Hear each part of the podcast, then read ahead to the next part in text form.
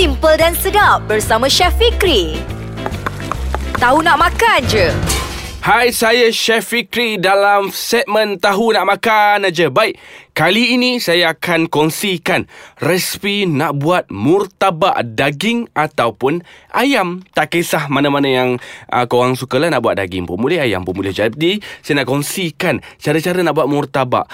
Bahan-bahan kita nak buat doh ni senang sahaja nak buat doh di canai ni samalah. Doh murtabak pun kita perlukan 200 gram tepung gandum, 1 camca besar margarin, 1 camca besar minyak sapi, 2 camca teh garam dan juga kita perlukan air. Ha, senang sahaja cara nak buat. Air berapa banyak chef? Tak apa. Ni kita tengok dulu cara-cara nak buat dia memang senang. Air kita masukkan bila kita kacau air tu kita tengok sedikit demi sedikit. Sebenarnya kita tak perlukan lah air ni berapa ml berapa ml sebab apa takut kadang-kadang tu terlebih ataupun tak cukup. Jadi saya simpulkan dekat sini air ni kita masukkan bila kita tengok dia dah betul-betul tak melekat kiri kanan apa semua ah itu maksudnya kita punya doh dah pun siap. Dan saya akan kongsikan pula bahan-bahan untuk inti. Kejap lagi kita tengok dia punya cara nak buat dia. Okey untuk inti kita perlukan 150 gram daging kisar ataupun ayam. Tengok yang mana yang korang suka. Lepas tu satu biji bawang besar kita kena potong dadu. Setengah biji cili merah potong dadu juga. Buangkan dia punya biji dulu eh. Lepas tu setengah camca teh serbuk jintan manis, dua ulas bawang merah dan juga satu ulas bawang putih ni kita kena cincang halus. Tak perlu gunakan pengisau apa semua, kita cincang gunakan pisau saja. Lepas tu satu ulas bawang putih, aa, yang ini dengan bawang merah kita cincang, garam, lada sulah dan juga telur satu biji dan juga minyak untuk kita masukkan dalam kita punya inti tu sedikit sebab apa kita tak mau bagi dia terlampau melekat lah bila kita masak dia. Dan juga untuk aa, jeruk bawang dia pula senang sahaja. Satu biji biji bawang besar Hiris nipis-nipis Ataupun bawang kecil Tak kisah. Tiga camca besar cuka makan Dan juga sedikit pewarna merah. Ha, yang ini kita campurkan semua. Bila kita dah hiris nipis bawang besar, kita masukkan cuka, masukkan pewarna merah sedikit. Lepas tu kita biarkan sahaja. Yang ini sementara kita nak buat benda-benda lain, kita buat dulu jeruk bawang ni, kita biarkan dia. Dan cara-cara nak buat murtabak ni senang saja. Lepas ni dah boleh buat dah. Cuma nak kena belajar cara teba saja. Ha, nak buat murtabak, uti canai apa semua. Kita kena ayak tepung. Untuk bahan doh dia, kita kena ayak tepung. Lepas tu, masukkan garam dan masukkan air untuk kita jadikan doh. Ah ha, bukan masukkan margarin apa semua. Tepung, lepas tu masukkan garam, masukkan air. Kita biarkan dia jadikan dia doh. Bila dia dah jadikan doh, jangan terlampau sedikit air. Bila sedikit, kita punya doh akan menjadi keras. Ha, kita lebihkan sedikit kita punya air. Lepas tu kita kena masukkan margarin dan juga minyak sapi. Kita kena uli sehingga lembut dan juga kenyal. Ha, bila dah jadikan doh, kita kena uli dia.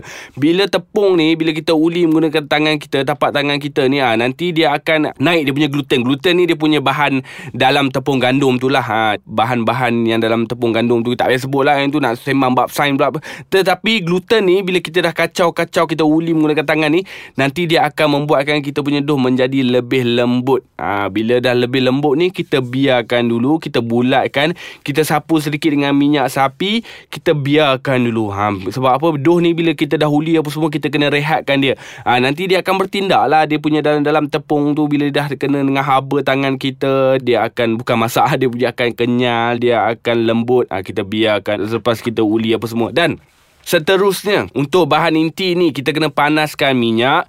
Kita kena tumis bawang yang telah dicincang. Lepas tu masukkan daging, masukkan serbuk jintan dan perasakan dengan garam, gula dan juga lada sulah. Ha, senang sahaja. Dan kita kena masukkan ha, bawang besar. Kita kena masak sehingga layu apa semua. Kita angkat dan kita sejukkan. Ha, kita biarkan dulu. Kita kena bagi dia sejuk dulu. Bila dia dah sejuk apa semua, nak tahu? Kita sambung selepas ni dalam segmen Tahu Nak Makan aja. Baik, masih lagi bersama saya Chef Fikri dalam segmen Tahu Nak Makan aja. Baik, tak yang baru mendengarkan saya, saya tengah kongsikan resepi nak buat murtabak. Ah, ha, cara-cara nak buat doh dia memang senang. Tak percaya? Ah, ha, dengarlah sekali lagi cara-cara nak buat dia. Sebab apa saya nak teruskan dengan bahan inti. Okey, bahan inti ni bila kita dah sejukkan, sebab apa kita kena sejukkan? Sebab kita nak campurkan dengan telur. Kalau kita dah masuk telur panas-panas, kita khawatir telur tu akan masak bersama dengan kita punya inti. Okey, dah sejukkan inti. Lepas tu barulah kita masukkan telur dan kita bancuh dengan inti. Kita kacau telur dengan inti apa semua. Kita letak dekat tepi. Dan cara-cara nak buat doh saya ulanglah sekali lagi kan. Bahan-bahannya 200 gram tepung gandum, 1 camca besar margarin, 1 camca besar minyak sapi, 2 camca teh garam dan juga air. Cara nak buat senang saja. Ayak tepung, masukkan garam, masukkan air. Yang ini kita uli jadikan doh. Bila dah jadikan doh apa semua kita ulikan lagi uli uli uli uli uli uli.